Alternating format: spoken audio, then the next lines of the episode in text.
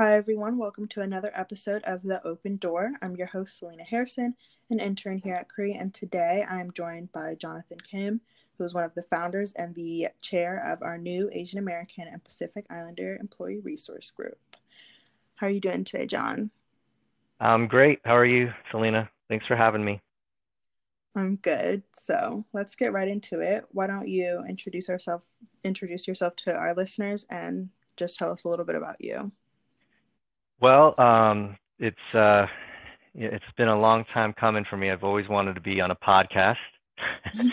um, my name is John Kim, and I manage the global trade compliance function at Cree. And um, see, I've been with Cree for eight years. And uh, what else did you ask me? I guess just to tell us like a little bit about yourself, and then um, yeah. Um, so as I said, I've, I've, been with Cree for eight years. I've been in North Carolina um, for that amount of time. Prior to that, I lived in Virginia. Um, I was actually born in Los Angeles, and I moved mm-hmm. over when I was four years old, and um, kind of been on the East Coast ever since. But uh, yeah, really love the North Carolina, um, Raleigh, Durham area, and uh, I think it's a great place to raise a family. Um, just a plug here for Apex. I think Apex is the peak of good living. So uh, we moved into our current house a few years back and uh, really love it here. Hmm. So, what made you want to start the AAPI ERG? So, um, I'm going to be honest, I, I don't really, I can't remember ever using the acronym AAPI in my life and mm-hmm. I didn't know what it stood for. I had to look it up sometime earlier here in 2021, and uh, really, you know, was sort of blind to my um, own uh, race's sort of uh, issues. I, I guess uh, is, there's no really other way to put it. Um, and I think it's because of something that I've come to learn about um, this model minority myth mm-hmm. that um, you know the people of Asian descent that come to this country are you know often just kind of fit into a mold, which is keep your head down, do what you got to do, do well in school, and and then you'll be successful. And I've come to find out that's, that truly is a myth. It's not, um, in actuality, what's going on in our country. So for me, just personally, I didn't really identify um, as an Asian person. I did, obviously, when I look in the mirror, I can see there's an Asian guy staring back at me. um, and, uh, but I, you know, to be honest, I hadn't thought about the issues that people of, of my race uh, deal with on a day-to-day basis. So I was a little bit blind to it, honestly. And, you know, in college, even in high school, there were Korean student associations or Asian student associations. And I had nothing to do with any of that. I just kind of, you know, thought, oh, that's a group for people that, um, you know, want to, you know, experience cultural um, events or have potlucks and have different types of Asian food. But I didn't really identify with that. You know, I'd rather go out and get burgers and fries and and and my my group of friends growing up, like even in elementary school, you know, I had my group of black friends i had my group of white friends and it just it was like never really something i thought about. I kind of identified mm-hmm. with whoever i was hanging out with at the time and in high school there were a lot more asians in in, uh, in the high school that i went to in northern virginia but i didn't really kind of identify this as oh this is my group of asian friends. They just were my friends that happened to be asian. And um, but you know just long story short the way that I came to kind of identify um, the problems in our country right now is just through the past year with COVID 19. Um, you know, obviously, there's lots of comments about the coronavirus being the. China flu yeah. or Kung flu. And, you know, to be honest, I didn't, I didn't really feel offended by it so much. Um, I thought it was inappropriate, but at the same time, I didn't really kind of um, digest kind of the the the severity of using language like that. It it becomes very divisive, and you know, with really kind of the the genesis of how how my own transformation went this year was through you know all the the Black Lives Matter movement and obviously starting with George Floyd, um, it really kind of opened my eyes to wow, people are finally kind of waking up um, and seeing that there there are inequities and there's injustice, and it's you know truly sy- systemic. And it's not something that people are just choosing to be evil or anything like that. It's just the way that things have been set up, you know, over the generations in this country, and you know, and I I, I recognize that, and I said I want to be an ally for um, people that are discriminated against.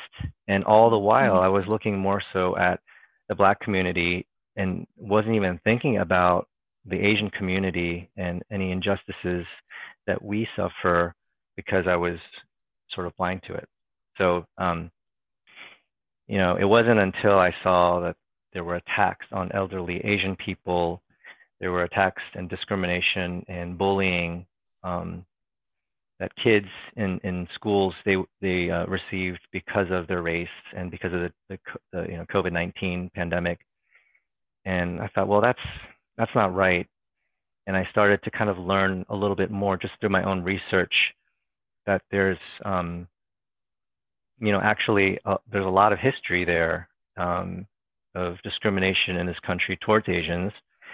And I thought, well, this is as good a time as any to bring this to um, the forefront. And, and so this employee resource group really started with just an email that I sent to um, Tamara Pierce, who's our DEI coordinator.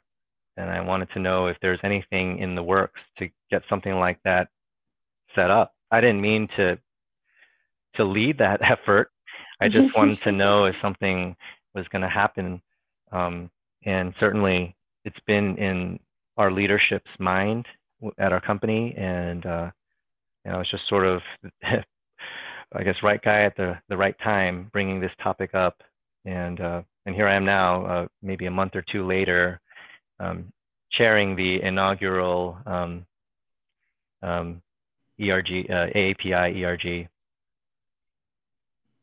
Mm-hmm. I am so happy you created this group because, like you were saying, I felt like this was a wake up call for me. I had known what was going on in the black community, but I had an assignment for school and I don't I don't remember what it was, but I had to look up an article or something going on in the news. And I just remember seeing this Time magazine article about hate crimes against Asian Americans. And I just remember thinking, like, I haven't heard anything about this. Uh-huh. And it's been happening all of 2020. And I read it, and they were saying um, that in New York, so the NYPD reported that hate crimes motivated by Asian uh, by anti-Asian sentiment jumped 1900 percent in New York in one year. Uh-huh. And I remember sitting there. I think I saw the article on Twitter, and I just remember sitting here and thinking like almost 2000 percent. And it's February 2021, and I am just now hearing about this. I haven't heard anything else about it, and I remember um, you know, at the beginning of the pandemic when there was again more anti-Asian sentiment and a lot of Asian-owned businesses were suffering. I remember, um, I'm not sure if H Mart's Asian-owned, but I remember going in there and it just being like completely empty and um, a lot of businesses had to close down. So I am so happy that you started this ERG. I remember like that's I, I don't know if it was the same week, but later on that week I emailed Tamara and I was like, oh, like we have to do something. And she's like, oh, well, like John's already on it. Like he's ready to go. yeah. So I was like, oh, wow. Like I'm so happy that we are getting this new ERG. Yeah. Yeah, I'm I'm glad that that there's something, and uh, whether you know I'm involved in leading it or or just being a member, I think it's important for a lot of reasons. Um, and, and one of those would be you know, obviously spreading the awareness that, hey, you, you know, you you as an Asian person um, have allies, and to uh, you know to the allies, this is how you can support the Asian community. and you know, I, again, it hasn't been talked about much, so it's hard for people to necessarily know how to react. They just see the statistics. I, I remember seeing a statistic too about um, Asian Americans living in New York, and again, I you know I touched on model minority myth. You know, again, it's you know Asians are pretty well off. You know, they aren't really you know discriminated against. It's sort of the the sentiment that that I had at least growing up. Um, but you know, when it comes down to it, the model minority myth is truly a myth. There's no, you know, yeah, a lot of the doctors and uh, uh, people that are in that field happen to be Asian, but that's not the majority of the people in this country. There's a lot of people that are working very blue collar jobs. Um, there are a lot of Asians living in poverty. I think 25% of Asian Americans in New York are living living below the poverty line, and wow you know, you think about uh, there there have been a lot of attacks amongst elderly uh, uh, towards elderly people in New York, and you know these people aren't doctors. These people are, you know, living in the poorer parts of New York City, and you know it's because of this myth, and you know I contribute to that. I you know I I you know I keep my head down. I I do my work. Um, that's just kind of how I was raised but there's a reason why a lot of second generation, third generation Asian Americans were raised that way. And it's because there was a mm-hmm. lot of prejudice and discrimination um, in America's history. Um, there, you know, and you know, I, I sound like I know a lot of this stuff. I really, you know, got down to educating myself over the past year and learned so much about how the first wave of immigrants from China came in the 1850s um, during the gold rush period. And so there's been a presence of Asians in America since the 1800s. And there was specifically um, acts of violence towards um, these initial immigrants. Um, there was a massacre of, of the Chinese population in Los Angeles um, because there was an accidental shooting, um, death of a white civilian. And so 10% of the Chinese population was just sort of massacred, taken and, and mm-hmm. killed in, in broad daylight. And then there was um, the Chinese Exclusion Act, which was a period of time, 10 years or so, where anyone from China was banned from coming into the country. And that's the only time in, in our in our history where there was an exclusion act specifically towards a race. And so, you know, seeing things like that and seeing, um, you know, internment camps for um, Japanese Americans during World War II after Pearl Har- Harbor, um, people realized as, you know, immigrants to this country, if we keep our heads down and we stay out of trouble, then perhaps we can stay here and live out the American dream. Um, and you know, I think that's kind of the message that was taught to the kids. You know, you're in this country, you're an mm-hmm. American, um, but you know, you get in trouble, and that may not always be there. So, um, you know, that that was eye awake, uh, eye opening for me because you know, again, I kind of lived that same same mentality of just do what you got to do and I and I don't think there's anything wrong with you know working hard, obviously, but I think it's it's time that as our country is just changing and becoming more um, sensitive to to race, I think it's important for people to realize that there's um, so much work that needs to be done, and it's not just about fitting in. Um, it's it's about making sure that uh, you know all voices are heard, whether it's Asian or mm-hmm. other race groups or other other other uh, groups in this country. Mm-hmm. So, what would you say? I know we talked about the model minority myth, but what would what would you say is one of the biggest challenges facing the AAPI community right now? So, um, I mean, I've got to say that it's not just the blatant racism, although that's been happening in our country as of late. Um, you know, with the the shootings in Atlanta, the um, attacks toward elderly people. But you know, there are more subtle things that happen. Um, we call them microaggressions. And mm-hmm. you know, I've I've been educating myself in what microaggressions really are and examples of that. Um, you know, for example, my wife, she went out to, um,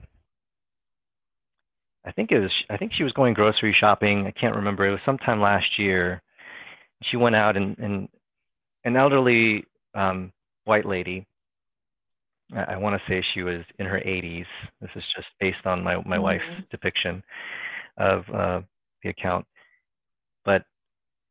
You know, she asked her where my wife was from, which is a very you know benign question. I've I've been asked that a lot. You know, so you know I've been asked, you know, where are you mm-hmm. from? I kind of already know what people are are asking, but I always say, oh, I was born in Los Angeles, or you know, I'm I'm, I'm from Fairfax County, Virginia, and I always get that that you know follow up question, and this is what my my wife got in this particular case, and she was asked, no, no, not not where did you live before this where where are you from originally?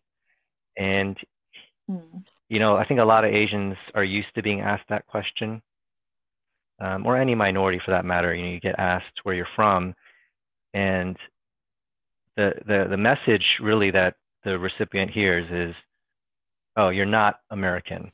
or you are you're a foreigner you don't belong here no where where are you really from as in where um you know where are you from because you're not from America.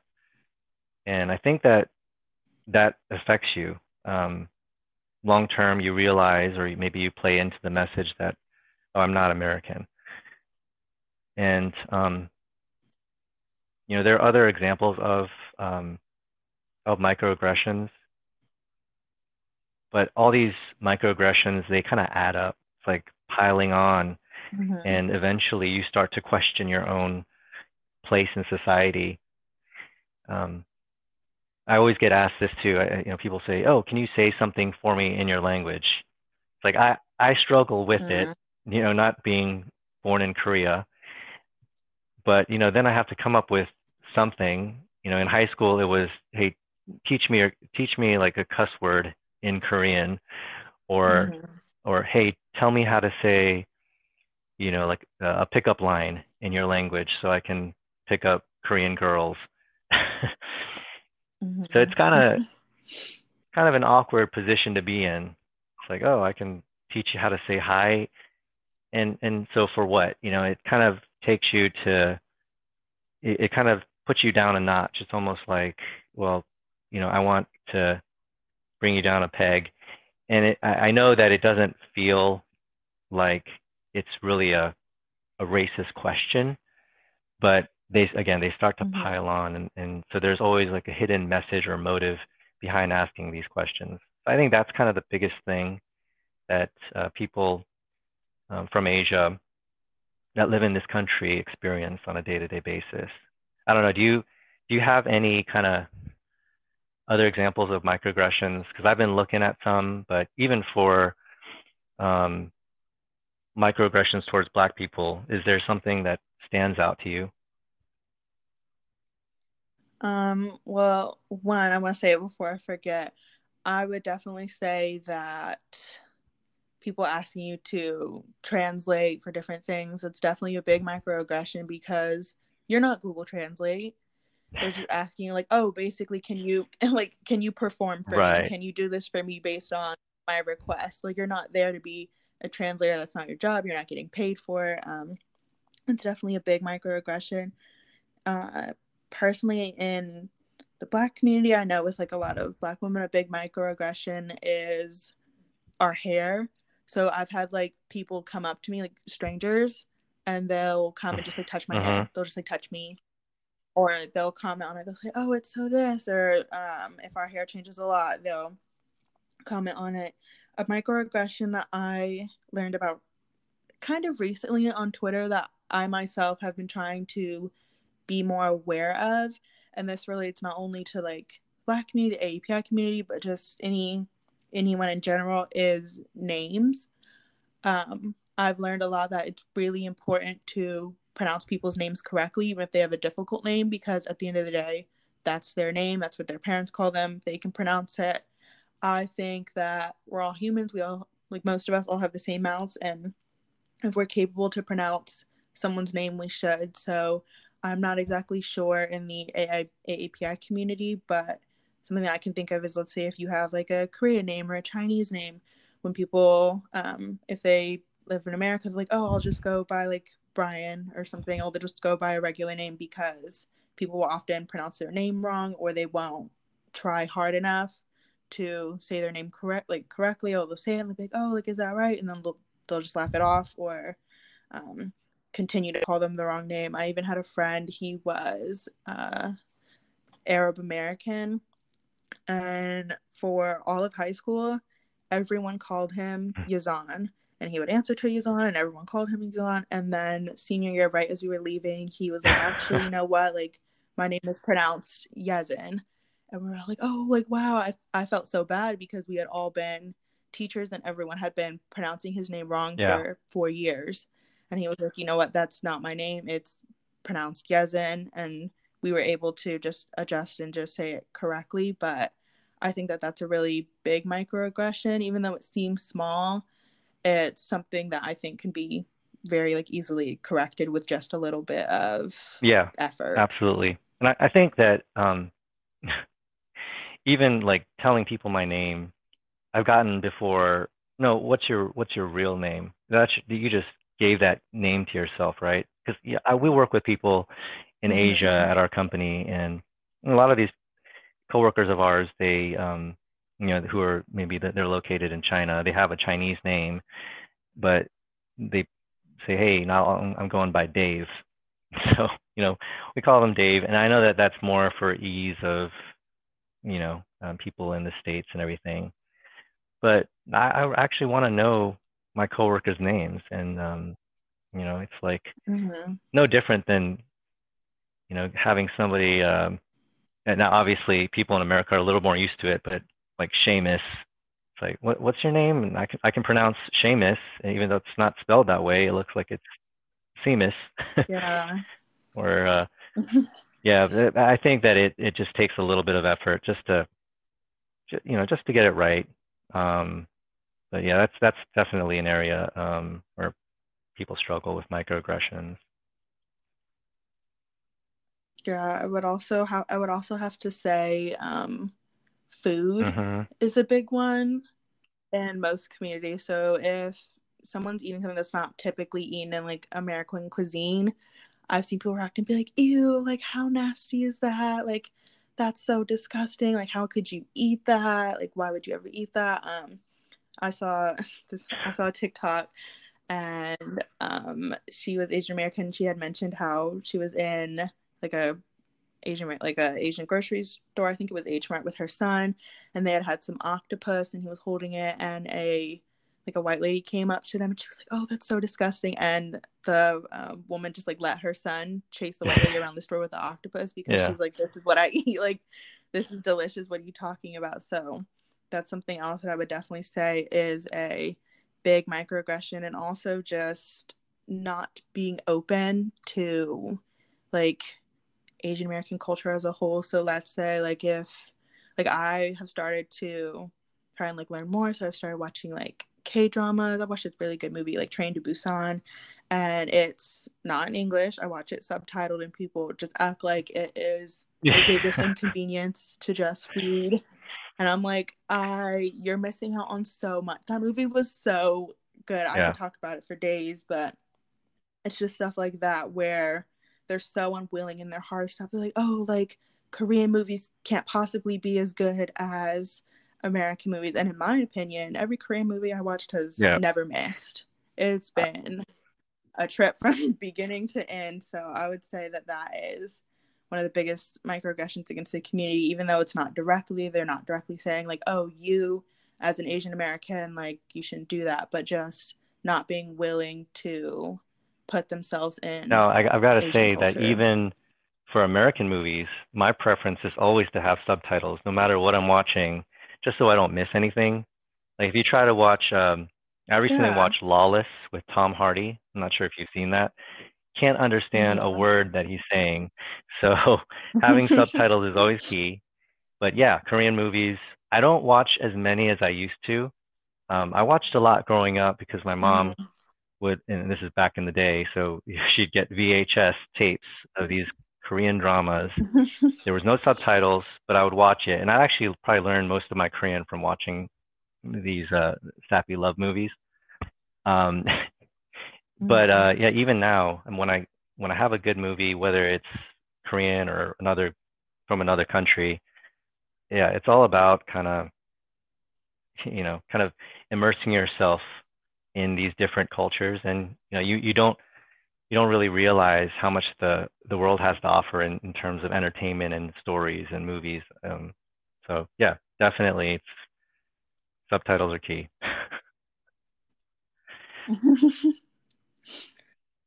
okay, so my next question for you is what do you and the other members, either on the ERG um, leadership team or the board members, what do you guys hope yeah, to so accomplish? We're kind of just in the in the early days here of getting this employee resource group set up. And so we just recently solidified our our, our team here, our leadership team. So um, some of them I haven't really talked to in much detail. I'm going to this week. But um, as the chair, I'm sort of setting the foundation and putting the vision in place. And, and my goal here is that it's a collaborative um, leadership group where we're all putting our, our two cents in, or we're, we're coming up with ideas. Um, you know, the, I, think a struggle with any group is getting momentum, getting people to kind of buy in, and then you know, keeping that momentum going because it's easy to kind of get excited about something when it first launches. Um, it's like when we moved to my house that I'm in, because we were all about it. Like we have a great basement, and we saw the kids running around and said, "Okay, this is it. We're gonna buy this house." And I cannot, for the life of me, keep it clean now. And I'm like, I, I wish we didn't have a basement. so it's uh, it's it's like that. I mean, we just you know, have a lot of ideas right now to start, but it's just about keeping momentum going. And I, and I think there's a lot, you know, there's a lot of things that people want. They want professional development, you know, mentorship opportunities within, even just within the Asian community, because it's, you know, there there are nuances to it. Um, and again, I'm educating myself, but you know, how do um, Asian people, you know, step up and and take a mentorship role and mentor somebody else? Um, sometimes we have this, you know, this model minority myth. Let's not, you know, be too proactive. Let's be good at our jobs, but let's not be leaders. And um, I, I, think that that's something that we mm-hmm. definitely want to do. But um, you know, initially speaking, I think there's a lot of opportunity given the violence towards Asians, making people aware of microaggressions and and and really being inclusive. I think that's a goal here. Um, one of the ways that we want to be involved is um, by supporting the other ERGs. So I, I almost think of the AAPI ERG as a springboard. So there are people that may identify mm-hmm. as either identify as being Asian or identify as being an ally for Asian colleagues. And I think this is a springboard to bring people into a, an environment where they may be more comfortable and have common interests and, and um, topics to talk about. But I think that it also makes sense to springboard people into the other ERGs. Um, I saw something the other day that said uh, it was about feminism and it said if you're a feminist mm-hmm. who is not kind of sensitive to the issues with Black Americans, then you're not truly a feminist. Um, you know, and it, it kind of it rings true for Asians. If you're an Asian that's all of a sudden, you know, sort of awoken, uh, awake to the issues in America about race, but you're not behind BLM, then you know you're missing the point. Um, this is a fight for mm-hmm. um, equality across the board. And so I think that's it's important for us to really not be AAPI is the end goal. it's it's a springboard for us to do more and to be involved in in everything in our community, at work, um, at schools. So the the very first thing that comes to mind is, you know, there's been some recent shootings, as there have been throughout the year. But um, you know, mm-hmm. with that, what do we do as an Asian community? Well, we need to get behind supporting our black neighbors and coworkers um, and not repeat history. Back in the 80s, it feels like it wasn't that long ago because I remember it. But after the Rodney Rodney King um, beating, there were some riots in LA, and there was actually very um, tense kind of um, um, struggles between um, uh, black people and um, Asian people in LA. Um, there was no support. Mm-hmm. It was almost like, yeah, you know, uh, Korean Americans would kind of be protecting their storefronts in LA, and there were black rioters, and you know they were rightfully upset about the Rodney King um, killing or, or beating. So I think that a lot of the the uh, the issues that kind of um, arose at that time serve as an example of we were as Asian people probably pretty insensitive to what was going on in our community. And I think this is a, a chance for us to, to do better um, and kind of really get behind um, our Black brothers and sisters who are, who are suffering. Mm-hmm. Absolutely. So, what can allies do to support the AAPI community? I'm talking about like more than just performative allyship because at the end of the day, that's not what we want. We don't want people to just post like, oh, hashtag mm-hmm. protect Asian lives and leave it alone. So, what can allies do to support the community, um, even other than just educating yourself? I think that that's something that you mentioned a lot during this podcast and I love that because especially like as part of the black community sometimes I feel like or we can feel like that we're a spokesperson and we're a dictionary and encyclopedia and we know all of the history and sometimes people will just come to us like oh what is this about what is this about instead of actually educating themselves and putting in the work to learn more so what can what can allies do to support the AAPI? I think uh, not being a, uh, a person that stands by and observes what's going on. Um, obviously, when you see it in the news and you see something is going something is going on, even the killing of people um, in Atlanta, for example, it's easy to just kind of say, "Oh, that that's that's tragic. That's too bad." But um, really calling out those kind of things and specifically, you know, it's easy to just kind of overlook microaggressions. But you know, educate yourself on what a microaggression mm-hmm. is and examples of it. And if it's said in in a public place that you call it out for what it is, I think a lot of times it's easy to just kind of, you know, it, it's like safety in numbers. You know, there's somebody here that's kind of saying some inappropriate things, but I don't want to rock the boat. I don't want to, you know, upset this person. So I'm not going to really say anything. But then it just prevents anyone from advancing and, and, and growing as a human. So I think calling it, getting it called out is mm-hmm. Is important. Um, just to continue to evolve as as a person um, that's becoming more in a community that's becoming more and more diverse. There, you know, believe it or not, I mean, there's still a lot of people coming into this country from from from places all around the world and the more we learn to you know recognize how to not be prejudiced um, i think the better off we'll all be and you know really even just honoring victims you know like the whole hashtag say their names um, with uh, with george floyd kind of i think being not the first obviously but one of the more important um, examples of systemic racism, I think it becomes all the more important to call out acts of violence or inequities Um, because if you don't do that, if you don't recognize that it actually happened, it becomes a, a struggle to actually advance and grow. And uh, yeah, and just even little mm-hmm. things like checking on um, people um, in the AAPI community, like how are you doing?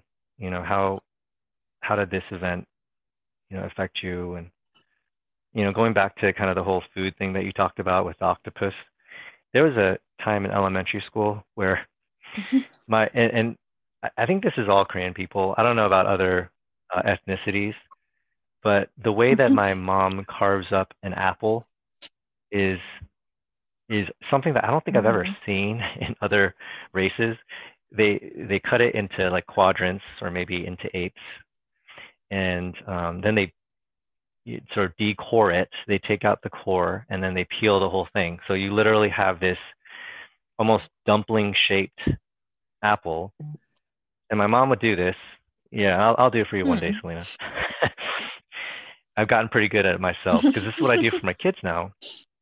And you know, she put in a little Ziploc bag, put it in there with my sandwich and my bag of Fritos and my my juice box, and uh, I would eat my lunch and I'd save the apple for last because I don't like eating fruit until the very end. And, you know, it's like a dessert, I guess. And so I waited until I finished all the other food, and then I'd quickly eat my apples.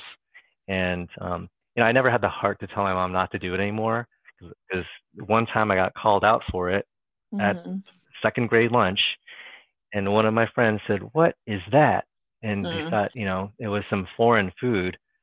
And I was like, "Oh, it's a Granny Smith apple or whatever it was, you know. it's all it was, and yet I felt like ashamed of it. Um, and you know, the mm-hmm. these friends of mine who are who are white um, has never seen had never seen anything like that. So I, I just think that it's about kind of opening yourself up as as a human being. Even for me, when I see something, uh, you know, I, I'm not from China and I see some of these food shows on, uh, you know, like the the street markets in China. I'm like, wow, I don't know how they can eat this or that, but you know, I've I've I've learned to kind of change my mindset on that. It's like, look, these people are alive and kicking. They're doing well, and they're eating whatever foods. It must be good enough not to kill them. It must be, you know, um, a delicacy in these countries. um, you know, it, it, that old show. I don't know if you remember. There's a show called Fear Factor, and they would eat all this. Oh yeah, I do. all this stuff that I'm sure they wouldn't just pick something that would kill you. You know, filled with poison or anything. But they're yeah. you know they're strange to Americans because we never see that. But you know, like one of my favorite tacos right now mm-hmm. is um, beef tongue and when you go to like a, an authentic Mexican food truck, there's like no nice graphics on the side of the food truck. It's like a white food truck with like some rust and it's got a sign saying tacos for, you know, $2 each. Those are the best taco trucks. And they often, I've found, often offer uh, lengua, which is tongue. And um, my wife actually dared me to try mm-hmm. it once because um, she had had it before and she said it was so good and now that's like one of my favorite tacos to get. So it's kind of op- you know, expanding your horizons, trying new things, and by doing so, it really it um, kind of legitimizes these other cultures, and you know, it's not so strange and weird. And yeah, so I, I think uh, I think that's a, a, a key way, you know, in in little ways like that, trying new foods. It's a way to support the AAPI community. You know, yeah, maybe I'll try beef tongue now. I've now, never really. I got. I got to really warn you here. I tried doing it myself. I mean, so we went to a market where they had beef tongue, and we tried like you know cooking it like you would cook a steak. But I, I have to warn you. I learned the hard way. You've got to like mm-hmm. kind of peel off that top layer because it's very bristly, and it's almost like leather. So you got to get mm-hmm. under all that, and then you get like really good meat. Um, there's a lot of things. I'm not going to name all the different things that I've tried out there, but there's a lot of things that um, it surprised me. You know, I thought they would be horrible, but they they were actually great once you try it. I'll definitely have to try. I always try. I, when I was little, I used to be a really picky eater, but now I've always tried to try something at least three times because the first time it's like, whoa, what is this? I've never had this before. And it's usually really alarming to me, but I've always tried to try, you know, something new, especially if I go if I go um to H Mart, it's like a 30 minute drive, so it's kind of far. But if I go there, I'm like, you know what, let me pick this like one new snack today and if it's good, it's good. If it's not, you know, at least I tried it and I know yeah, maybe I'll yeah, like no. it. I mean, it's made like a different it, way. There's no forcing it either. If you don't like it, you don't like it, but you got to try it, like you said, a few times. Um, my my daughter, she's um, she's all about any kind of food. It can be spicy, it can be um, really unique, and she'll try it and she'll love it. And my my sons, on the other hand, it's chicken nuggets and mac and cheese every day. So I can't get them to try anything different. So it's a little bit of uh, you know, kind of your own palate, but yeah, I think it's important to try. Well, John, thank you so much for joining us today. Before I close it out, I want to know if you have any questions for me or if there's anything else you want to say. I just want to make sure that I give you the space. Yeah, no, Selena, I think that the most else. important thing is let us know how we can be more involved. It's not about um, getting everyone to see our point of view. I think that's the misconception with ERGs. It's oh, it's only the agenda of mm-hmm. you know um, women's initiative being only for women or uh, the pride group being only for those that identify as LGBT, LGBTQ. Um, but it's more about you know being involved to learn about these different um, groups of people, but also unless you tell us, unless you tell um, a particular person how they can be more um, uh, involved in everything else in, in the community, it's hard to really grow. So as much as we want people to grow mm-hmm. and learn about AAPI um, topics, we also want to know how we can be involved in supporting the other ERGs or being more um, educational as far as giving people the tools they need to, to be supporters of the API group. I think that's the key, uh, just making sure that we have a communication and a dialogue so that it doesn't end with just having a group of people just standing around together trying different types of food. we want to be we want to be a transparent group, and you know really the agenda is to advance all of the ERGs together and kind of give us a, a, you know a voice at the table, just mm-hmm. saying, hey, don't forget about this or that um, that we identify with in the API community. Mm-hmm. Well, thank you so, so much for being here today. Thank you um, to you and the rest of the leadership team for getting this ERG started. Everyone listening, please make sure you subscribe to the podcast and be on the lookout for the AAPI ERG launch at the beginning of May. I just know that Thank this you. Thank you for having me. Great things. Thank you guys so much for listening.